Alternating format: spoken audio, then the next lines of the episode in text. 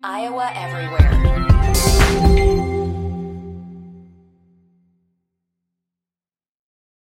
When you need mealtime inspiration, it's worth shopping Kroger, where you'll find over 30,000 mouthwatering choices that excite your inner foodie. And no matter what tasty choice you make, you'll enjoy our everyday low prices, plus extra ways to save, like digital coupons worth over $600 each week. You can also save up to $1 off per gallon at the pump with fuel points. More savings and more inspiring flavors make shopping Kroger worth it every time. Kroger, fresh for everyone. Fuel restrictions apply. Jewelry isn't a gift you give just once. It's a way to remind your loved one of a beautiful moment every time they see it. Blue Nile can help you find the gift that says how you feel and says it beautifully with expert guidance and a wide assortment of jewelry of the highest quality at the best price. Go to BlueNile.com and experience the convenience of shopping Blue Nile, the original online jeweler since 1999. That's BlueNile.com to find the perfect jewelry gift for any occasion. BlueNile.com. From the Channel Seed Studios, Nick Osen and Jake Brend talk all things Big 12. This is Firmly Entrenched, powered by Heartland Flags and Gifts. Every team, every sport, every flag, almost. Here's Nick and Jake on Iowa Everywhere.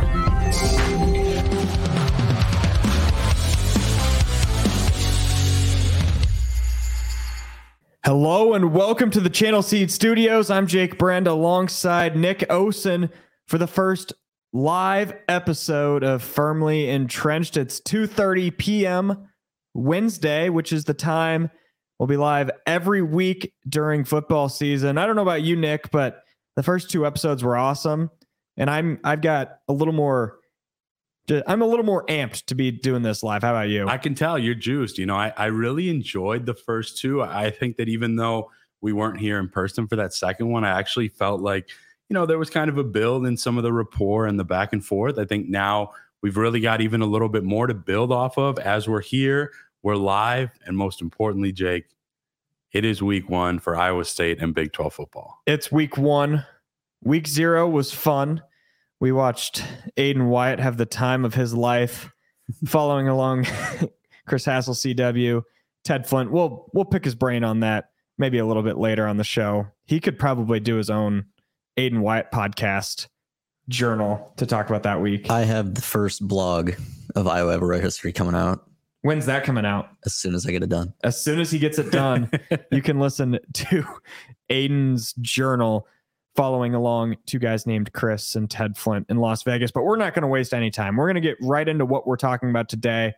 It's football season. We're going to do a full preview on Iowa State, the offense, the defense, special teams, maybe a little game by game, Matt Campbell, everything Iowa State. And that, of course, will lead into an in depth preview of the game against Northern Iowa. Following that, we're going to go through the Big 12 standings. I made mine. Nick's going to chime in on what he thinks. And we're going to finish with a little Big 12 spreads, courtesy of our friends at Circa Sports Iowa. And before we get into the Iowa State season preview, we've got the Iowa State tailgate preview. There's going to be a bunch of Iowa State flags, hopefully courtesy of Heartland. Nick, you want to take us through maybe what what type of flags people can get? Absolutely, Jake. So my, you know, my usual 2-minute drill is always presented by Heartland Flags and Gifts. This week we're going to squeeze that into our kind of massive Iowa State season preview and again, presented by Heartland Flags and Gifts. Online heartlandflags.com Heartland Flags and Gifts for the title or in store 3719 Southwest 9th in Des Moines. Free shipping anywhere in the US. Always new products constantly, Jake. And every team, every sport, just about every flag, as we've kind of hit on and realized in these first couple shows, some great choices. I think we're going to continue to roll with Simpson as kind of my go-to roll storm uh, to illustrate that, my friend, where my guy Jake here went to school and again, for most of these teams, still, things are going to change very soon, but most of these teams, certainly the teams we are going to talk about, everyone is still undefeated. And this is one of the last few days. You can still say that. Show Except those for Navy flags proudly, Heartland flags and gifts. So I will kind of start this off with you here, Jake, passing it back to you. As we start the Iowa State season preview, what are just maybe some general thoughts that you've gotten? We'll say specifically on the offense, a major talking point at the end of last season. I know it's a spot that, you know, on my boards on 247 Sports up to the minute just before we got here and got things rolling, people are very uh, passionate and you know some are disagreeing within that what that could look like. I'm excited to share my thoughts but you've been at just about all the media stuff with me. Where's your head at right now for iowa state's offense? So my head, it, it's in a place of reflecting on last year's team.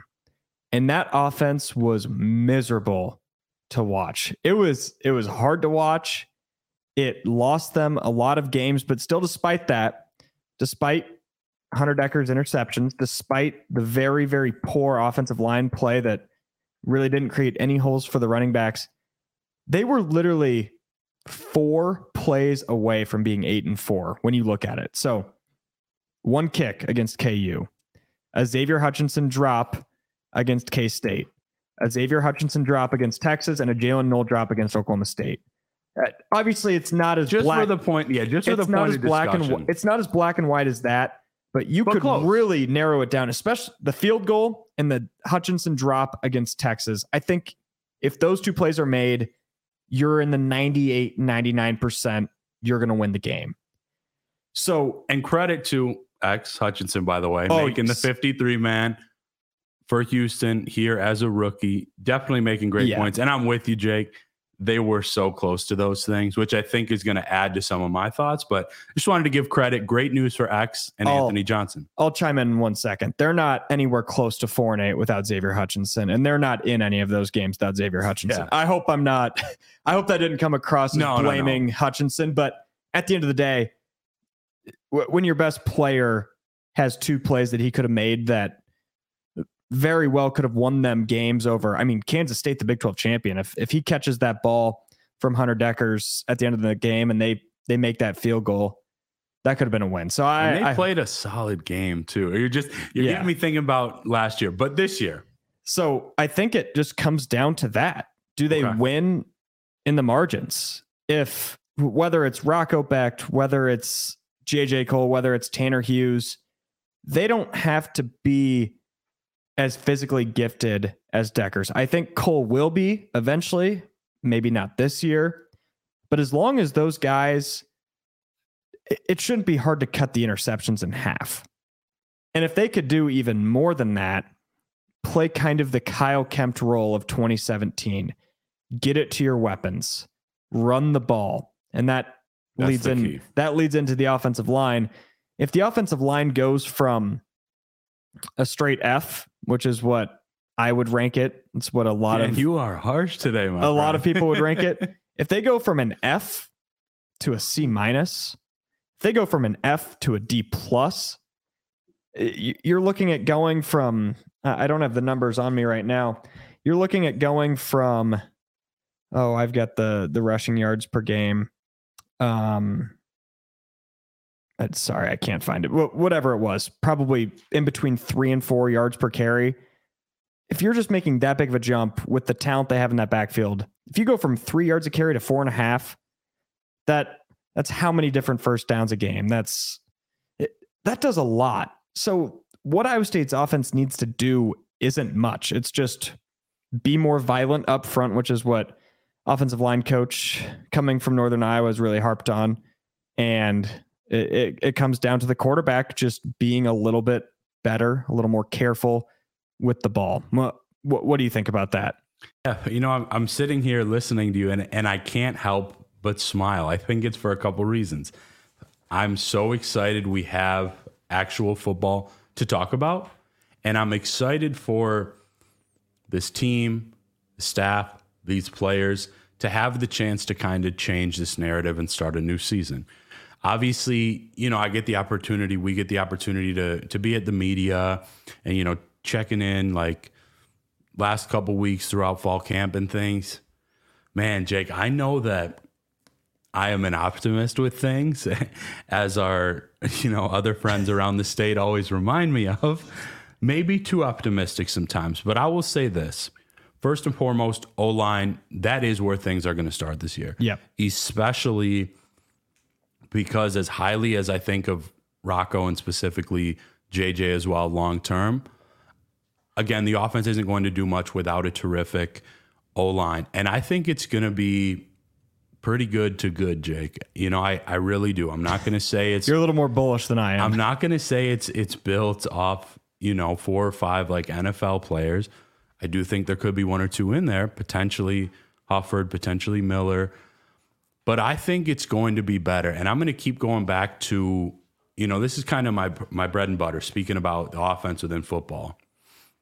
I keep going back to giving credit Reed Kagi, Ryan Clanton, of course, Matt Campbell, Nate Scheelhaase. But I want to start with those two. You look at some of the measurements, and there was a tweet I'm sure you guys saw with, you know, kind of respect to to being on Twitter, X, whatever you want to call it, that kind of shows uh, the size of this offensive line. It's it's massive. It's the second biggest in the Big 12, right? Just behind yep, Texas. Yep. As of those projections. And I think is does that make an O line good? No. Do I think it's going to help this O line? Absolutely. So that's kind of my first point. Number two, I, I, think, and as we get into the defense in a little bit, I think that unit is still going to help the offense, even if there is some turnovers. Right. I'm not going to sit here as optimistic as I am and say these young QBs are for sure, you know, not going to turn the ball over because I think at times it happens, specifically against some of these really good defenses that you'll see. And, you know, just looking at a little bit of our prep, I'm excited, Jake, about two units specifically. It seems throughout the summer and fall that the RB room has gotten a lot of love. I'm happy to have kind of put some of these freshman names early on when they got here because even though we haven't been able to see it yet, I, I've heard from enough people out there that I trust, including these coaches at press conferences, I don't think they go this far talking about that room, laying the depth chart out like that, Jake, if it's not a legitimate room. Do you know what I'm, where right. I'm kind of coming from? And that's how Campbell has really gone about things since he's gotten here. Really, any time that you hear something about a true freshman in camp, I'd say nine times out of 10, it usually ends up. And you, you see this with the most extreme example of giving Breece Hall number 28, Troy Davis's number. That was looking back on it felt intentional. And there were a lot of Iowa State traditionalist fans that were upset about that. They thought Troy Davis's number should be retired, but but you could just tell Campbell thought he was the real deal. He was the real deal. That He's been talking about Abu Sama. He's been talking about Carson Hansen so much that I think it would be way more of a surprise if they weren't impact players. Maybe not week one. I would be shocked if those guys aren't impact players in the backfield or on special teams by week six, week seven. Absolutely. And, you know, there's another unit or two that I want to hit on, but I'll say this, and I'm not like a, you know, big hot takes, bold prediction type guy. You guys know this, you know, about me.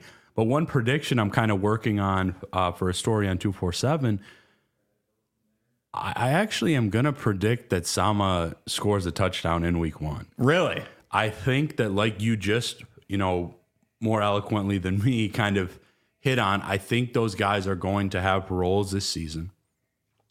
Sama is not saying he's the best right now, but he's arguably the most talented back that they have in terms of, you know, decent size, specifically muscle. He's not the tallest player, but you know, speed, uh, vision, strength, cutback ability, explosiveness. I think he's going to get chances.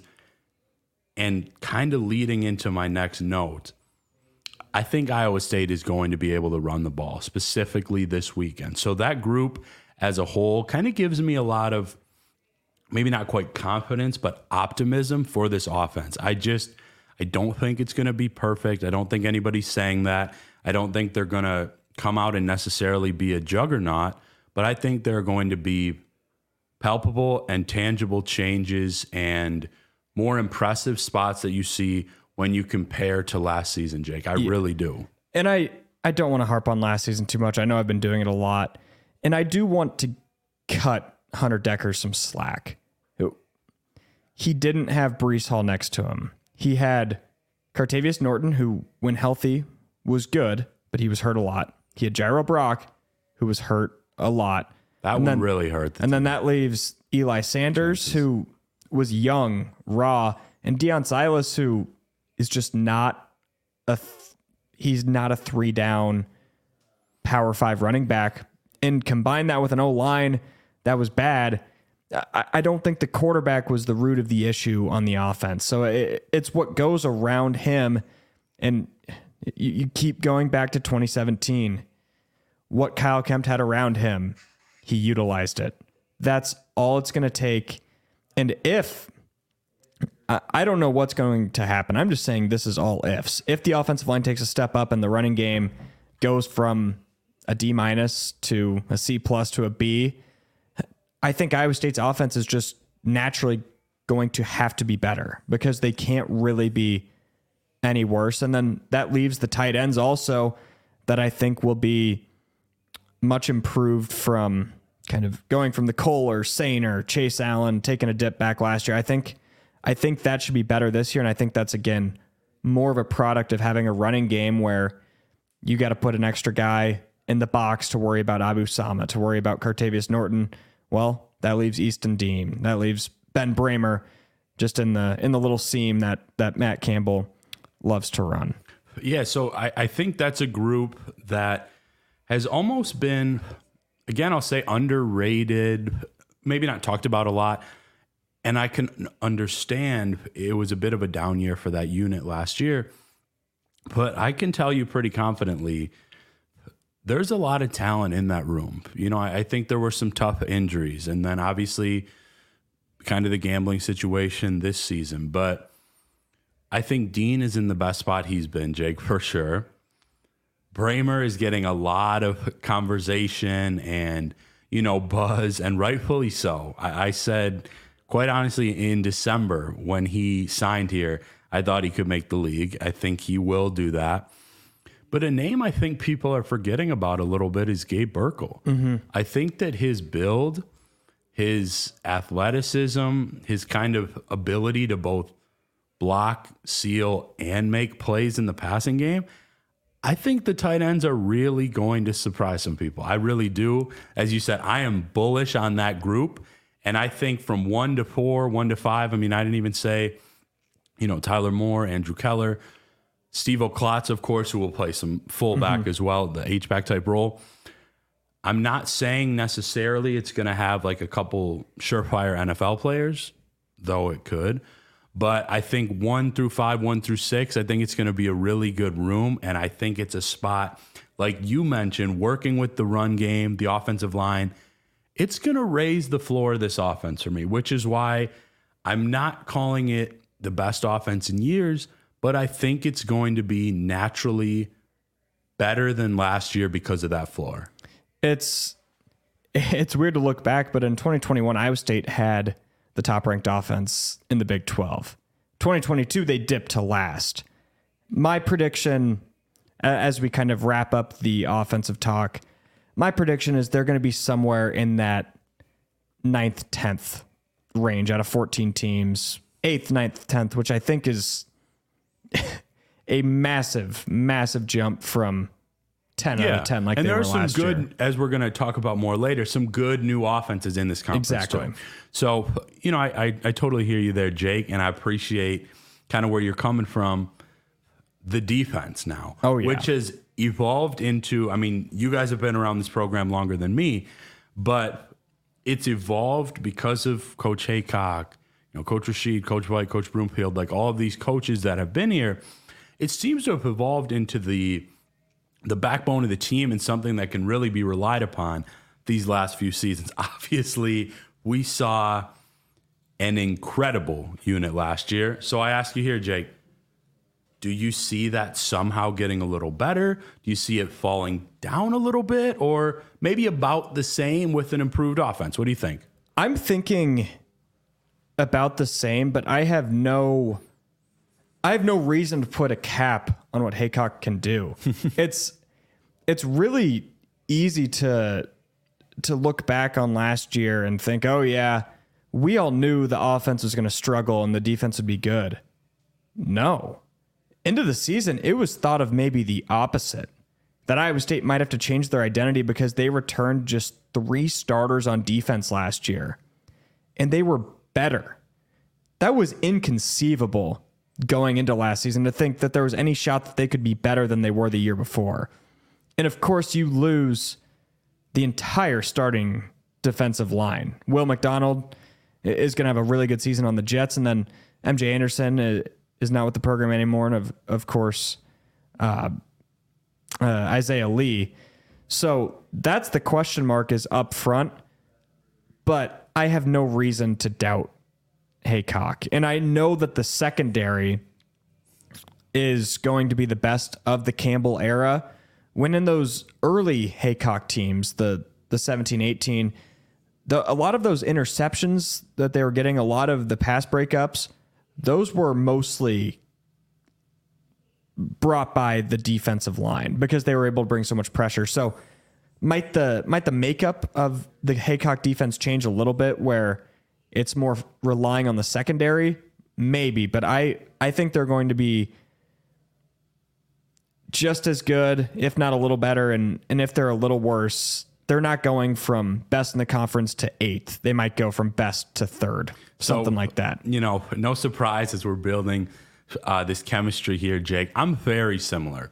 So I will say, I think by most, uh, you know, kind of notable markets, ranges, whatever you kind of looked at last year, it was generally a top six to eight unit in the country. Yep. That was not a Big 12 thing.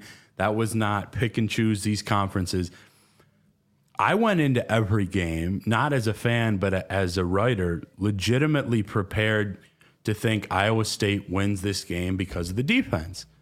And as you kind of alluded to earlier, they did or almost did several times. Even when it wasn't perfect, it kept them in games. I think of Kansas, Kansas State, just about every game except TCU, I would probably they, say. They almost won three or four games not because of the defense, in spite of the offense, which is yeah. it speaks how good that defense was.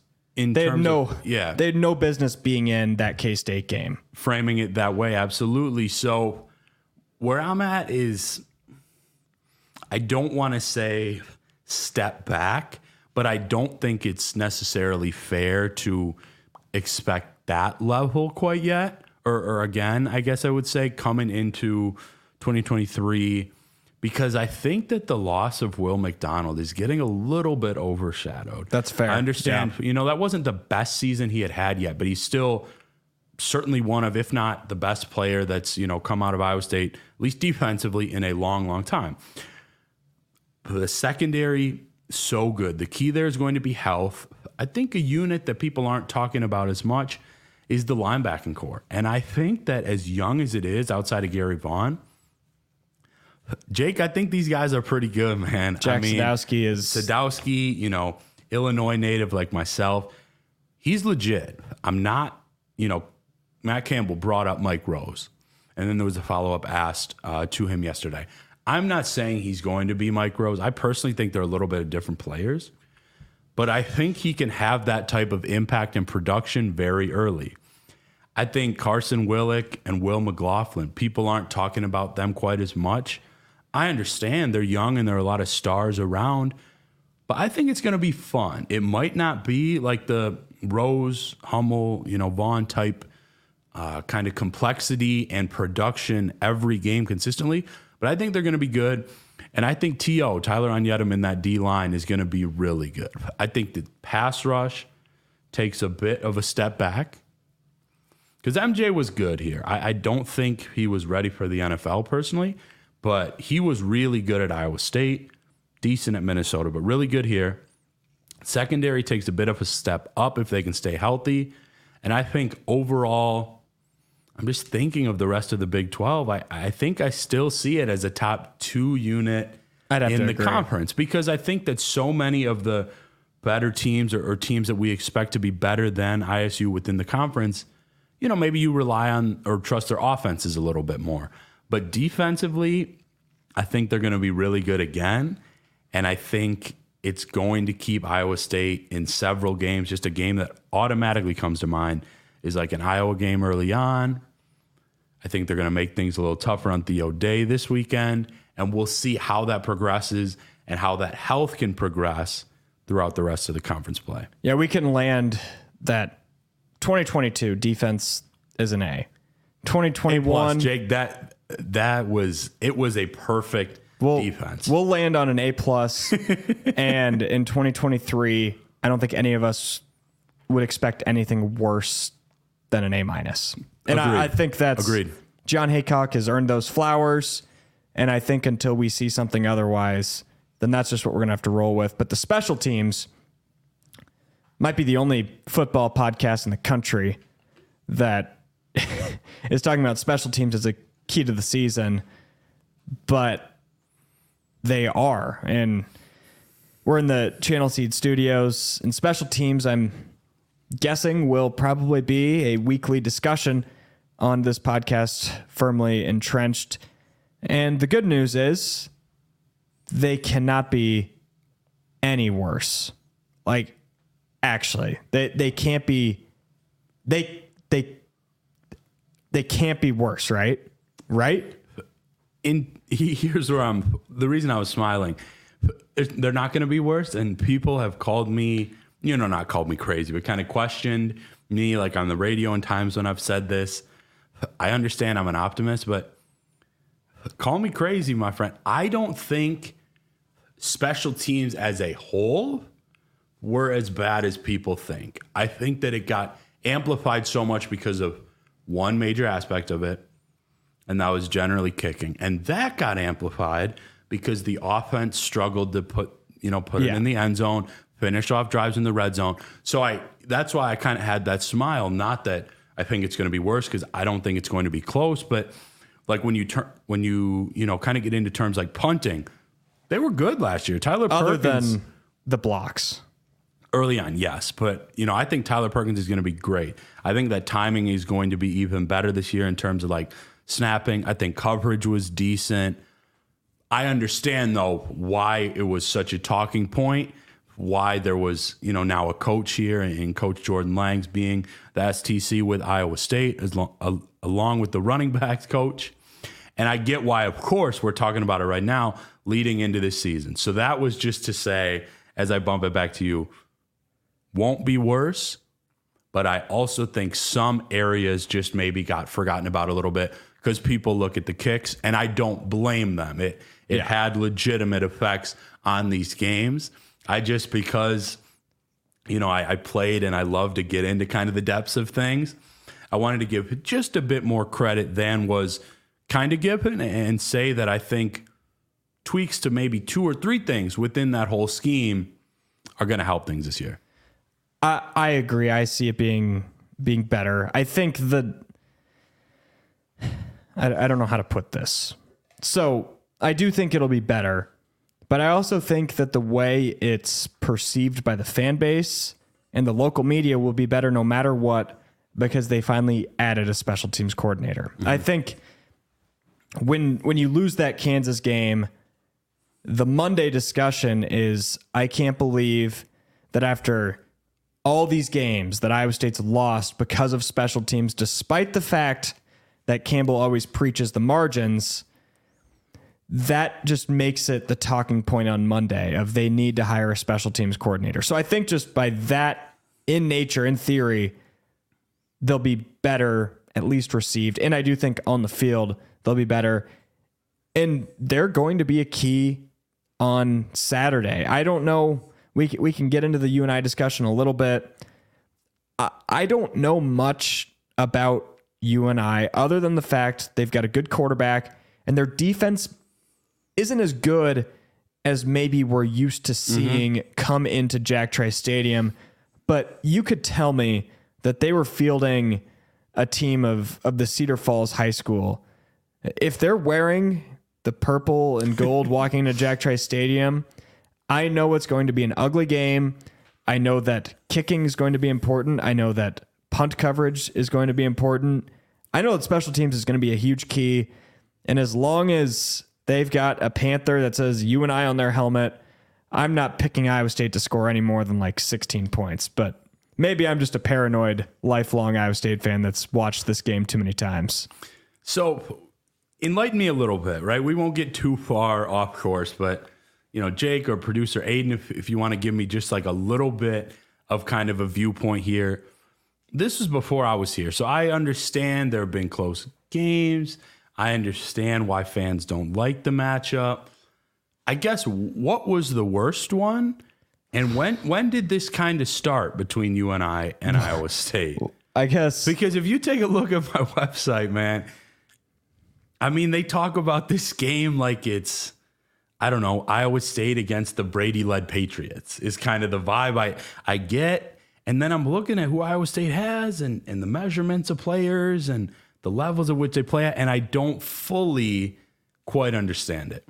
Aiden, you you're a native of close to Cedar Falls, so yeah, I grew I'll, about I'll 30 let you minutes take from Cedar. Falls, so I was deep in Panther country. Mm-hmm. But the worst one, I mean, Campbell's first game Yeah, was, I think that was the last time they beat us. But Hillside's sold out. you know, I was, I was a young lad in. That Uh, was 2016. 2016, So you were a freshman in, high, freshman school. in high school. I was a sophomore. I was excited for this great new coach Matt Campbell and the new Matt Campbell era, and they broke my heart.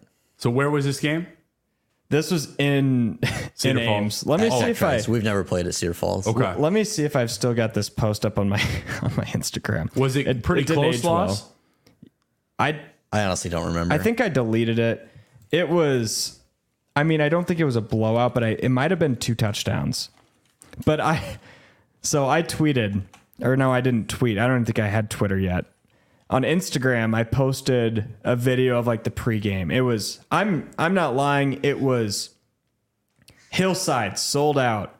It was the new Matt Campbell era. A storm is brewing was the slogan, and they lost. And I put on Instagram like, oh, storm missed Ames, S- new era, same stuff. Essentially, is that. And luckily, I was wrong. But the whole problem with with Iowa State football was they should be able to beat you and I. And you bring in this guy, they don't beat you and I. And actually, Campbell's second year, 2017, they've rolled through them. Didn't play in 2018. That's when they played South Dakota State, had the lightning delay. Mm-hmm. 2019 is what I'm going to go with as the worst, even though they didn't lose. that's a very it good was- pick for the worst game ever. It was the over, I think, triple overtime game.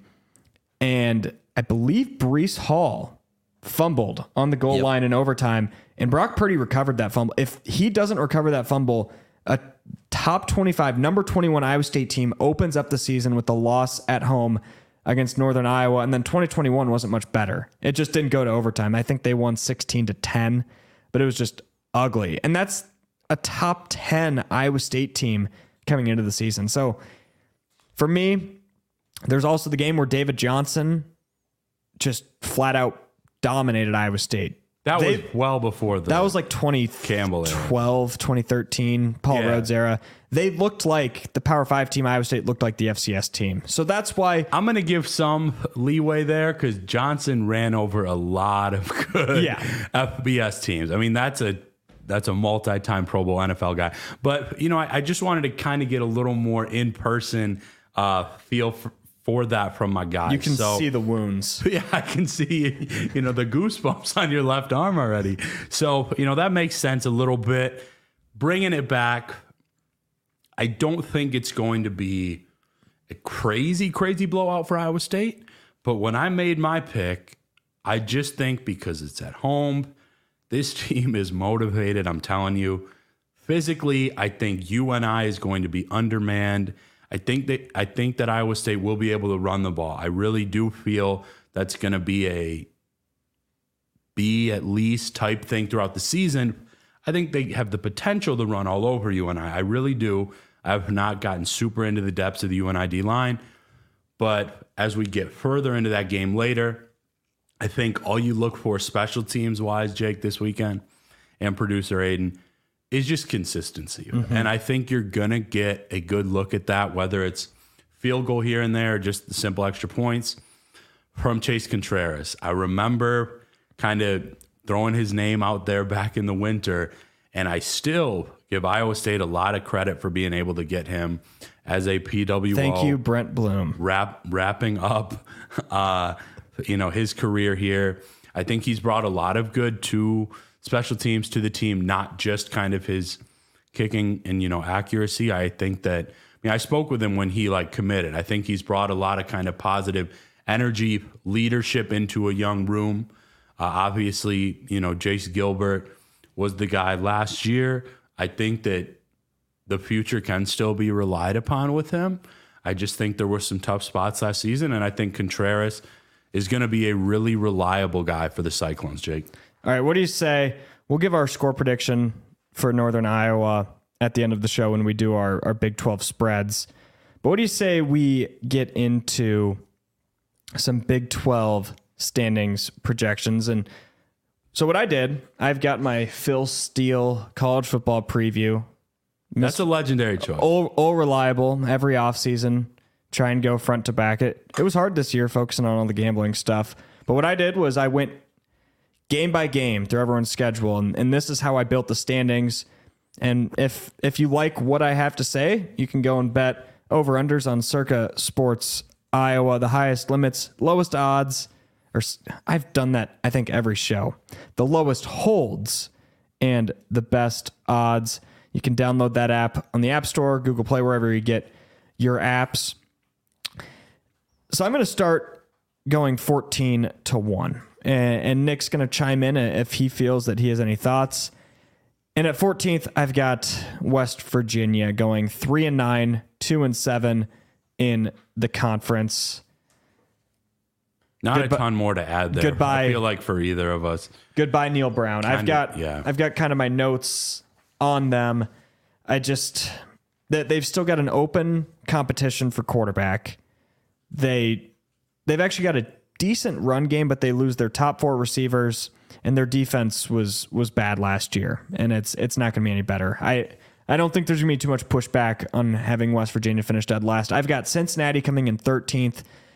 That they just they lost so many transfers with Luke Fickell, and they've got Emory Jones coming in from from Arizona State, replacing Ben Bryant. And here's the here's the kicker: they lose their top eight wide receivers, and that goes with a defense that's going to be good up front, but loses a ton in the linebackers and defensive core. I've also got Cincinnati going four and eight, two and seven in the Big Twelve. Another newcomer, and, th- and this is the general theme. Uh, I think it's going to be really hard for some of these schools to to jump up. We've seen that in the past. TCU, they they were in a Rose Bowl with Gary Patterson, and I think 09 or 2010 they played they played Wisconsin. They come up to the Big 12. It took them four or five years to really to really get acquainted. I think we'll see the same thing with Cincinnati, and then Houston's the other one. I've also got them four and eight, two and seven. They're trending in the wrong direction. They were picked to win the American last year. I don't think a lot of people remember that they were in the top 25. Yep. They went just eight and five. I think that bad mojo is going to carry over into another year. And all they've got coming back right now, they've only got 12 starters coming back. Uh, I think the formula, if you're going to jump conferences, is you need continuity of 17, 18 starters coming back. And Houston just doesn't have that. And then here's probably the first surprise to you, Nick. Yeah, I got some some notes here. I've got Oklahoma State finishing 11th. And, and that's that's crazy. I've got them going 5 and 7 and going 2 yeah. 2 and 7 in Big 12 play and I'm hard hard hard selling on the Gundy era. I think it's going to crash and burn. I know CW added some insight on this. I think last week on the CW pod, it's just that they're also trending in the wrong direction. They lost four of their five wide receivers. They have just 20 combined starts on their offensive line coming back. You lose Spencer Sanders. You lose pretty much all of your skill position guys from last year. And the defense, since Jim Knowles left for Ohio State, it's been on the downward trend after being one of the best in the conference. But here is the silver lining for Cowboy fans. They've got by far the easiest schedule in the league. They avoid Texas, Kansas State, TCU, Texas Tech, Baylor. That's insanity.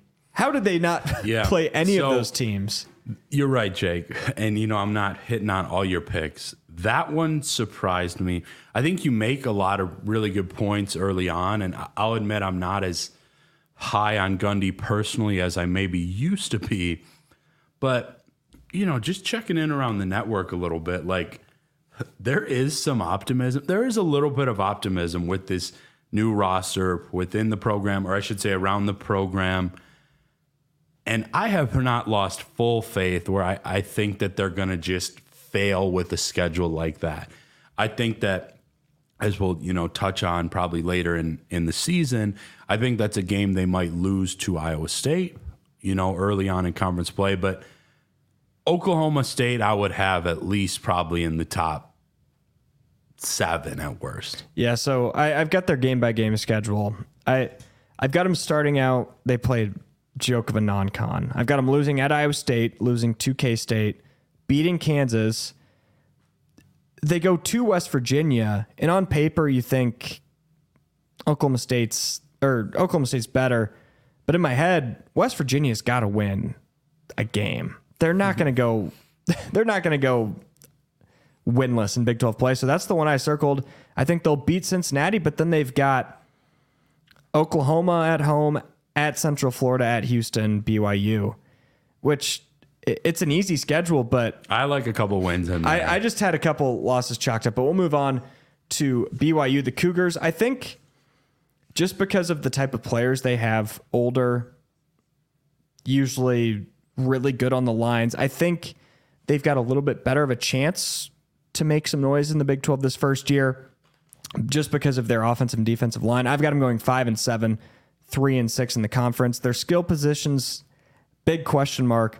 But what I did find interesting was their record against Power Five opponents, because what you get concerned about with these teams making the jump is they beat up on bad teams. But they're 11 and nine since Power Five teams since 18, and specifically in 2021 they went six and one, and they were really really good that year. They were actually going into last season they were pretty good. And they they dropped just a couple dumb games but they did beat Baylor in overtime. That was uh, that was a great game. And then here we get into uh, the real what I think will be the bowl teams. I've got Kansas going 6 and 6 their offense is unbelievable. They they have so much coming back on offense that it's not really a question mark at all. It's the defense that was also a big question mark last year. A major pick for conference player of the year Yes. offensively as well. So they, they still have seven guys coming back on defense, but I don't really think they did anything on defense to, I to mean, increase their know, win total from six to eight. Jake, they got a tough schedule in Mm-hmm. that back half. That is that's really really tough. I, I really like Coach Leipold. You know, I like their offense as well, but I think where you have them pegged is pretty fair because of that schedule and because though I think that some of the coaches on the defensive side are really good and have crushed it in recruiting, I think it might take another season or two to raise that group. And here we go. Got Iowa State going six and six, four and five in conference. I think that this isn't the ceiling or the floor. I would call this, from my opinion, the most likely scenario. I, I just what we already talked about earlier. We don't need to harp on it too much. I think the defense is going to be really good, best in the conference again, and I I believe the offense is going to go from an F to a C minus, and I think that's going to be enough where just stay out of the way, let the defense win a couple games. I think that'll be enough for Iowa State to get back to a bowl, which again probably isn't at the standard that Matt Campbell wants or has previously set. But I do think they get back to a bowl game this year. So you've got them beating Oklahoma State at home. Yeah, let me pull up the schedule. So their Kansas, wins, I would assume. You and I, Ohio, Oklahoma State, Cincinnati, Kansas, and Texas. Okay, you've got the Texas. And pick. we'll we'll talk about Texas in a little bit, but uh, I'll, I'll go more in depth on that when I talk about Texas. So coming in at number seven, I've got TCU, and this was a bizarre schedule looking through. I think they're going to regress to the mean. that you lose a winner like Max Duggan, that is hard to replace. A lot of skill guys too. Yeah, a lot NFL at wide players. receiver. They do still have Trey Sanders, who I think is going to be a mm-hmm. stud at running back, but their wide receivers are going to fall off. And I don't think the defense will be as good, but it is deeper this year. So it could sustain some injuries. And I think they're going to be steady. And, and Sonny Dykes is a good coach. But look at this schedule to finish the season. You go the last five weeks, you go to K State, you go to Lubbock and play Texas Tech, at home against Texas Baylor at OU. So on my schedule, That's all in a row. that's all in a row. That's on my tough. schedule, I have them starting 7 and 0 and then going 1 and 4 down the stretch. They could easily easily go 0 and 5. And I don't see anything better than 2 and 3 in that stretch. But Yeah, I agree. But but even with that, like you projected, still an eight win season. Yeah, no, I think they're going to be good, but they're not going to reach the the unrealistic expectation that they set last last year. But you got to give them credit; they went to a national championship. I just think the momentum you get from going to a national championship probably doesn't pick up recruiting wise the year after. Maybe the next year is where you really really want to Where look those for them. players get there. Yep. Now we're getting close to a pretty big surprise you had for me. So I've got Texas Tech going eight and four, six and three, and they're a popular pick to make the Big 12 title game. Yep. And I just want to preface this by saying finishing sixth this year, uh, the margin between sixth and second, I think, is going to be a couple plays. Similar to what we talked about with Iowa State, the margin between four and eight and eight and four last year. Uh, I've got Tech in a three-way tie, all going six and three with two other teams. They're they're like Kansas, but jacked up on steroids. They return everything on offense, including a really good offensive line. And another thing where I think they're opposite of Kansas, Kansas finished the season one and seven last year. Texas Tech finished on a four game winning streak. That led into some recruiting momentum. Joe McGuire's a good coach. And I, I don't think their defense is going to be good enough to maybe compete with the quote unquote big dogs of the conference. But I think eight and four, six and three with a couple of big wins is pretty realistic out of them. And then this might surprise some people. I've got Oklahoma going nine and three, six and three. I'm not a believer in the Sooners this year. I'm going to keep this simple. They're going to have a great offense and a terrible defense. I don't think I need to go any more in depth on that. If you've watched Oklahoma football the last seven years, you get that. I think it's Brent Venables' last dance. I've got them losing. So you think if they go what you projected, he's out? I think so. I, I think nine and three from the outside looking in might be good enough. But for Oklahoma boosters, for the board going into the SEC, I don't think they're going to view that as good enough. And before you know it, they'll be Mississippi State. And we don't really have to worry about them anymore. But I've got, so I've got them, all three of their losses, I've got them back to back to back in the middle of the season. It's a, it's a tough stretch. Texas, I've got Central Florida going into Norman and beating them and a little revenge game for their old quarterback, Dillon Gabriel. And then I've got them losing at Kansas in probably a 65 60 game with with the I offensive firepower. beat Kansas. I But do. which that leads me into our next team, Central Florida. I'm high. I'm high on the on the Knights. I didn't want to be high on them, but I am. Just after looking through everything, they've got the skill positions to translate to the Big 12. Out of all the four new teams, they are easily the most suited to adjust to that, and they've got a really favorable final stretch to They're go already with making some great buzz recruiting, by the way. to go with 126 career starts on the offensive line. That's a that's a lot of turnover, and, and that's going to be able to compete.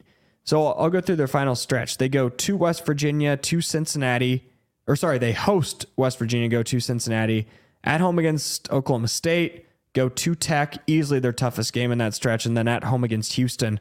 I project them to go four and one in that stretch, and there they are. They're nine and three, six and three, probably a puncher's chance to get to Dallas. But here's the biggest surprise on my schedule. I have Texas missing the Big 12 championship game, finishing third, going seven and two. The offense is going to be elite. No questions about it. They return so much on the offensive line. They've got a lot of transfers on that defense. And it's Texas. I just, I've harped on it before. I'm not going to pick them to be back until I actually see them be back. I think they do it this year. Um, I just think there's too much talent, Jake, on that team not to. I think kind of like you alluded to with Venables, this is kind of a a put up or shut up type year for them. And you know, just kind of speaking with some people that have been around that program, I even think there are a couple players, including on offense, that aren't getting talked about enough, including at wide out. Obviously, a lot of people talk about Worthy. I think Texas, I, I do think they make the conference championship. so do you have them going to the playoff? No, Okay. no, no, no. I think, I've heard that a lot. Too. no, like I think that they, you know, I could easily see them losing a conference game. Like I don't think it's crazy. You have them three, but no, I, I don't think I quite have them going to a playoff. But I do think that they probably come out as the Big Twelve champs. So I've got them going to Alabama week two and winning. I'm probably going to Wow. to place a couple dollars via our friends at Circa Sports Iowa on that, just because I trust Texas to show up in a big game. Th- There's no doubt about it. When they have that much talent, I, I, I trust they're going to do that. And oh, baby, we're going to hear it on Sports Center. Texas is back. and then the, I guarantee, this is my guarantee, that they're going to either lose at Houston or at Iowa State. And it's going to be like, what's wrong with Texas? Culture problem? I could No, see them taking a perfect season, or at least conference season to Ames. That I could. Man, I don't think they lose to Houston. I, I I could be crazy. And the other game I've got them losing, I've got them losing to Baylor. I, I think I think it's it, I'll, I'll- just get into Baylor. I've got them finishing second.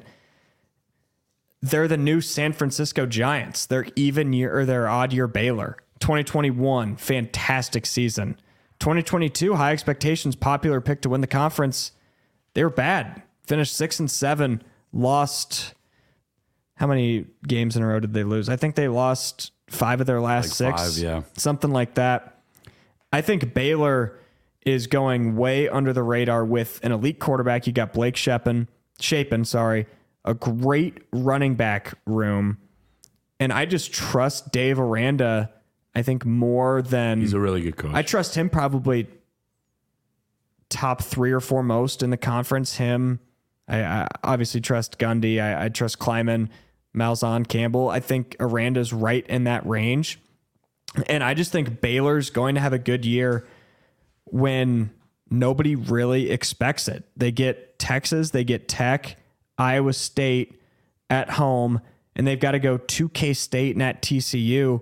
I think if you just get one of those, they're going to be looking at a really good season and they could win another New Year's Six Bowl like we saw them do against Ole Miss a couple seasons ago. And that leaves one team at the top. I didn't want to do it. Unbelievable juice I from Jake here. I didn't want to do it. I'm not a Got the State fan. They're Iowa State's biggest rival. I I just was going through the schedule. I've got Kansas State going 11 and 1. Crazy. And I know it's crazy. They lose a lot of skill. They lose Adrian Martinez. They lose Deuce Vaughn. But I like Will Howard. NFL players on the defense too. I I, mean, I really like Will Howard. I, I liked him last year, but more so than liking him, I trust him. And I trust him behind the elite offensive line that they're going to have. The elite offensive line they're always going to have under Klieman. And then it's just a matter of I'm going to trust Klieman's defense in big games, in cold weather, when they welcome Baylor to Manhattan on November 11th, when it's Iowa State Kansas State in Manhattan. I trust Kansas State in that game I got more. one for you. Who wins that K State game at Texas? I've actually got Texas winning that game. Okay, So I, so I- that's the loss for K State. yeah. Okay, But I mean that's super fair. Like they're they're good. I think they're well coached, and what I like about them and that pick, Jake, is I think they have kind of their things are humming in terms of they know how to win. You hit on the O line, you hit on some of the defense. That's why I guess I said that's crazy. Maybe it's not because I mean, I think I had them or have them in the conference championship. I know K State Texas is like a sexy pick. It's just that 11 and 1 that just kind of jumped out at me. And that's, I guess that's where the, the way I did this was I just went down the line, look at the game. WL, WL.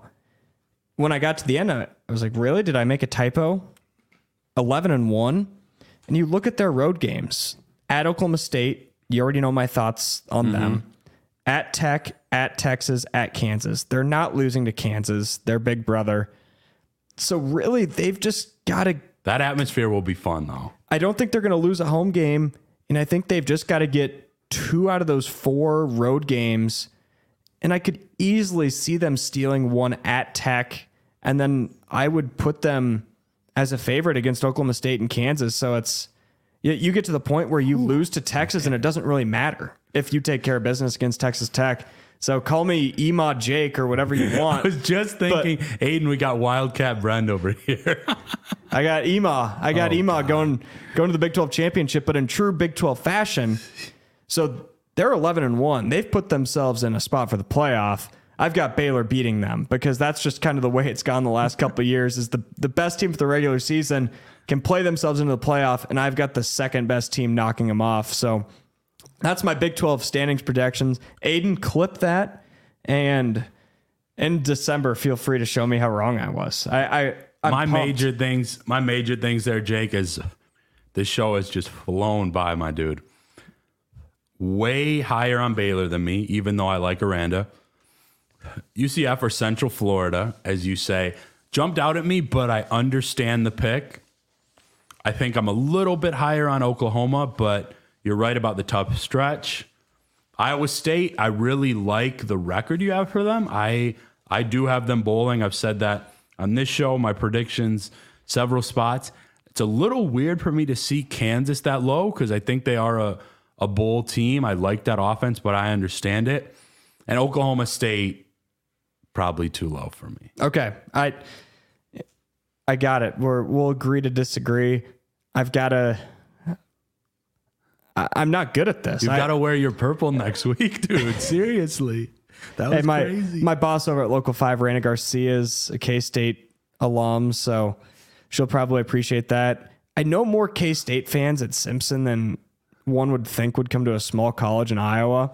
So I guess maybe they've been pouring too much into me, but may, I blame Markquis. Jake, I blame man. Markquis Nowell. That guy. That guy stole my heart in March. But you mentioned it. We flew through this, and we've still got our Big 12 picks. So I'm just gonna fly through these what I got, I'm going to just bet responsibly on these games throughout the weekend on Circa Sports Iowa. Just going to throw a couple bucks on each of them just to s- track my track my earnings throughout the season, Yeah, track my 'em. Hit them. All right, Kent State at UCF.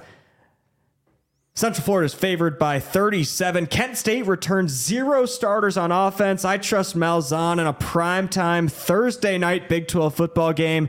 Give me the points. 37, that's a lot. Give me the Knights by 40. Arkansas State at Oklahoma, another big line, 36 and a half. This one's Saturday at 11. Those Sooners, they're leaving the conference because of those 11 a.m. kicks. They're going to wake up angry. They're going to wake up depressed. They're playing at 11. It's going to be a sleepy 25 point win for the Sooners. Give me the points for Arkansas State. Give me Oklahoma there. All right. Colorado at TCU, the darlings of the country. No, not the team that upset their way to the national championship. It's Coach Prime's Buffaloes.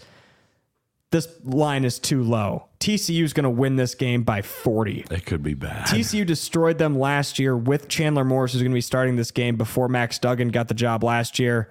I think TCU destroys them. Rice at Texas. Texas is back. They're going to beat the Rice Owls. They're going to be all over Sports Center. Give me the Longhorns by 35. Texas State at Baylor. Baylor only won by nine against Texas State in 2021. That game was on the road in San Marcos. Texas State has a whole new coaching staff.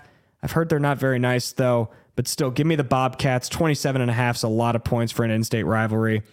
My Baylor. game of the week. UTSA at Houston. The Roadrunners have 16 starters back. They're America's darling. I love them. I might alternate this game to minus 10 and a half for the Roadrunners. They're currently favored by two. Oh my goodness. West Virginia at Penn State, probably the most marquee Big 12 game of the week. Penn State's favored by 20.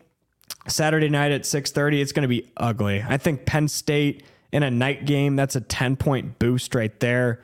I'm taking the Nittany Lions like 34 to 3. I was gonna say they could win by four scores. Yeah, I, I think Penn State's a sexy pick in the East up there. I think that's going to happen. I don't think this is going to catch them by surprise at all. We've got three more to get through, not in, or including Iowa State, Texas Tech at Wyoming, Saturday at 9:30. They're favored by 14 and a half.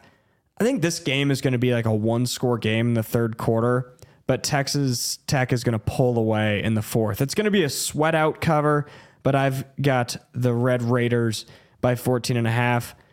And before we get to our final game, Iowa State, I've got, we don't have a line for them on Circa yet. We don't have a line for them anywhere.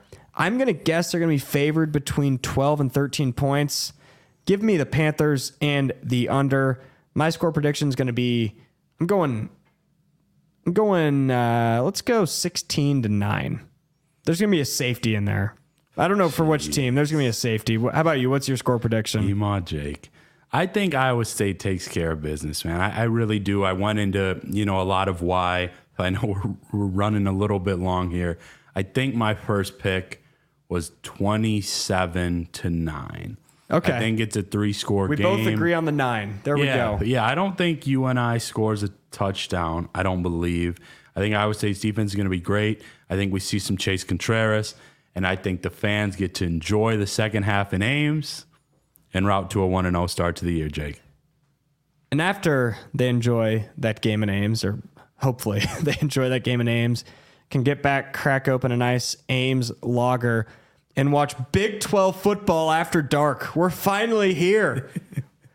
BYU at home against Sam Houston State, 9:15. I cannot wait to get home after a long day of work and just watch Big 12 football at 9 p.m. The Cougs are favored by 19. I have no feel in this game, but there's no way I'm betting against the Cougs in the first ever Big 12 After Dark game. Be sure to please, please bet responsibly on Circa Sports Iowa. I know I will, and I'm sure I'll have some other plays in the other conferences, but you don't want to listen to mine. You can listen to Mike Palm and, and Ken Miller on the hook. Those are the guys that know what they're doing. I'm just BYU wins by 17. 17. Oh, so you've got the Sam Houston Yep. State covering. I'm just a guy with a microphone, and, and it's trust me, it's not that hard to type this out and and type my thoughts. I'm just saying what I through my analysis of reading through the conference. That's just what my analysis says. I, I could be wrong. We appreciate everybody rocking back with us, tuning in. Our first live show.